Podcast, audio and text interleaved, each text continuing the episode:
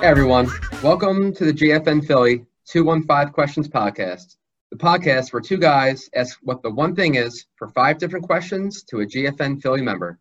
The two guys asking the questions are Bowen Nar and myself, Jim Murphy. Hey Bowen. Hey Jimmy. We are pleased to welcome our guest, Gershon Margolis, founder at Imperial Advisory CFOs. Hey Gershon, welcome to the show. Thanks for having me. All right, let's kick off the show here. Five questions, and we'll start with question number one. What's the one thing from your story that's important for people to know? One thing that that's interesting from my story, and I, I've had several different careers, if you will. I started my career working in bonds then I pivoted into small business corporate finance, where I'm right now running a fractional CFO company, doing consulting and fractional CFO work. And the one thing that I think that you can learn from my whole story is that you can make moves. People sometimes feel that they're siloed, but you don't necessarily have to stay siloed. You don't have to stay in the same place. I started building my current business while I was working. I was an investment banker. I would come home at 10 o'clock at night. I would take the bus. And because I spent the extra $3, I got a coach bus where I could sit and do work. And I had clients coming to me. That was my side gig. And then when the time came for me to move away from bonds, pursue this as a full time venture, I had a list of clients. I had people who already knew me and trusted me. And yeah, I think that that is an important thing to take away. You were very much ahead of the curve there, Gershon, because one of the most interesting stats in the, the market right now in 2020, they issued 4.2 million new business licenses, highest number ever on record in, in 2020.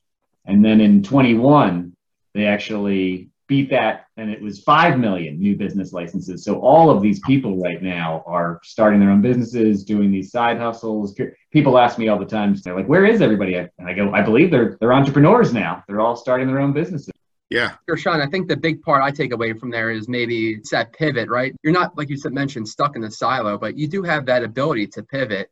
And I think if people set dreams or goals with their life, but maybe they have to realize it's not really a destination, it's a journey. Just knowing that you have that option to change up what you're doing. And as you mentioned, and maybe the millennials call it this day, they, they take their side hustle and make it their main hustle. I think gives people hope and just knowing that you have that option to pivot and, and switch it up and things are going to be okay.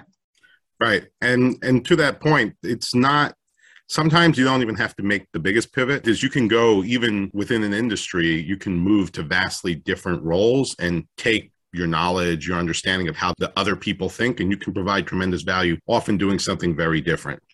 Question number two What's the one inspirational quote that you would share with the listeners? I believe it was Ray Dalio who said that you can have anything you want, you just can't have everything you want. I know for me, growing a business, I'm looking to to take it to the next level. But to me, family is very important. I try to take time off to be with the kids. I try to do my best not to work on the weekend. For me, that's a high value. For me, that was the blessing of COVID. So obviously, COVID came with challenges, both for myself and most people in the world. But for me, the big opportunity and what I see as the biggest blessing was that I was home for dinner. To me, that was a it was a huge opportunity, and it's something that you know I'm looking to take away from COVID just how can I build my life around continuing to do that? Because that's more important.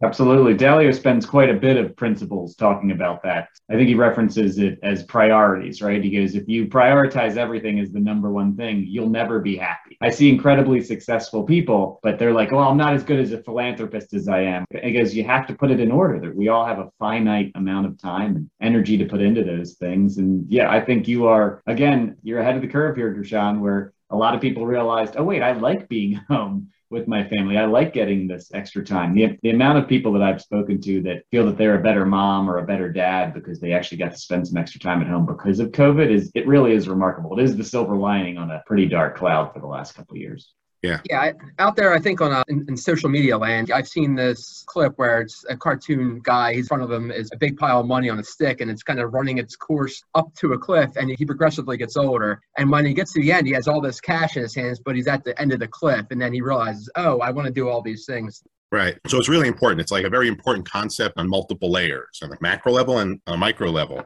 Rapid fire. What's your one book? Recently, I've been reading the book Never Split the Difference. It's a book by Chris Voss, a great, great book. What's your one song? So, I traditionally don't watch musicals, but somehow I got dragged into watching The Greatest Showman with my kids. And I really enjoyed and still enjoy. My favorite song is A Million Dreams. It's about thinking about what could happen and where you could be and not not letting others squelch you. What's your one vacation destination?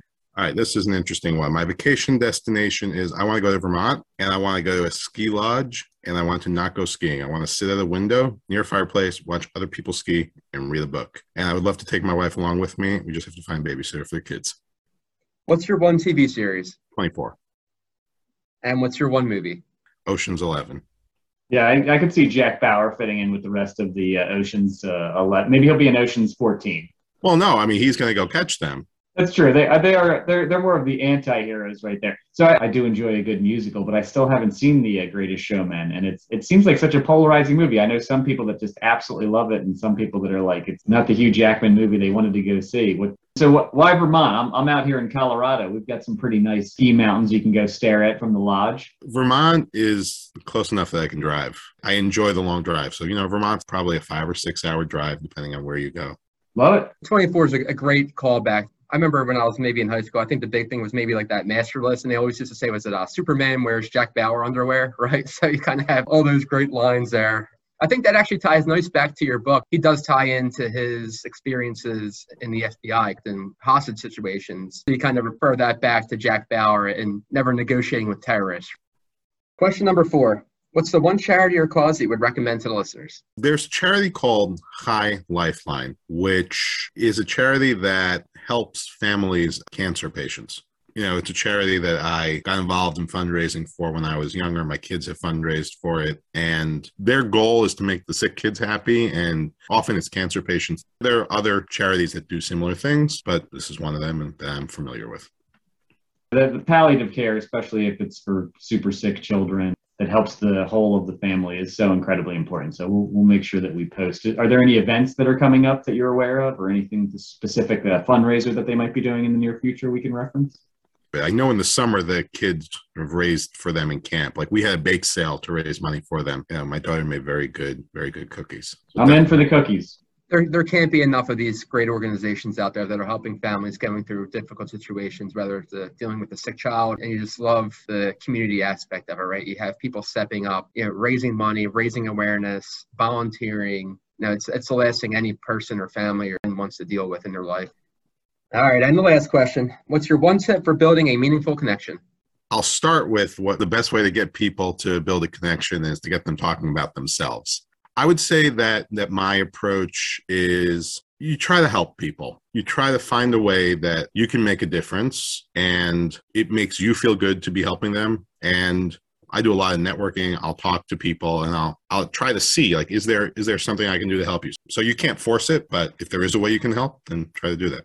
No, I love that. And that is it reminds me of another quote similar to the one you said earlier. This one's from Zig Ziglar. You can have everything in life you want if you just help other people get what they want. If you can find a way to add value to them, you're going to connect and they're going to want to chat with it. Right. Yeah, and like you mentioned, you kind of hear that as a common theme on a lot of these, right? I think a lot of people understand that that there's a lot of value in helping other people and maybe connecting the dots. It kind of reminds me of Stuart Diamond's discussion in Getting More, where he mentions about uh, trading items of unequal value, right? That introduction to that individual means the world to that, to that person. However, the thought of you just making that email introduction only took you a few minutes. I'm not saying that you're always trying to always benefit from that type of situation, but you can always find ways to help others. Or, like you mentioned, sometimes you can't force something right away when you're meeting and talking to new people. Uh, just staying in contact, making introductions where possible, and just being mindful of other people, I it's good to be mindful and keep track of who you speak to. I try to keep notes on on who I speak with, and sometimes that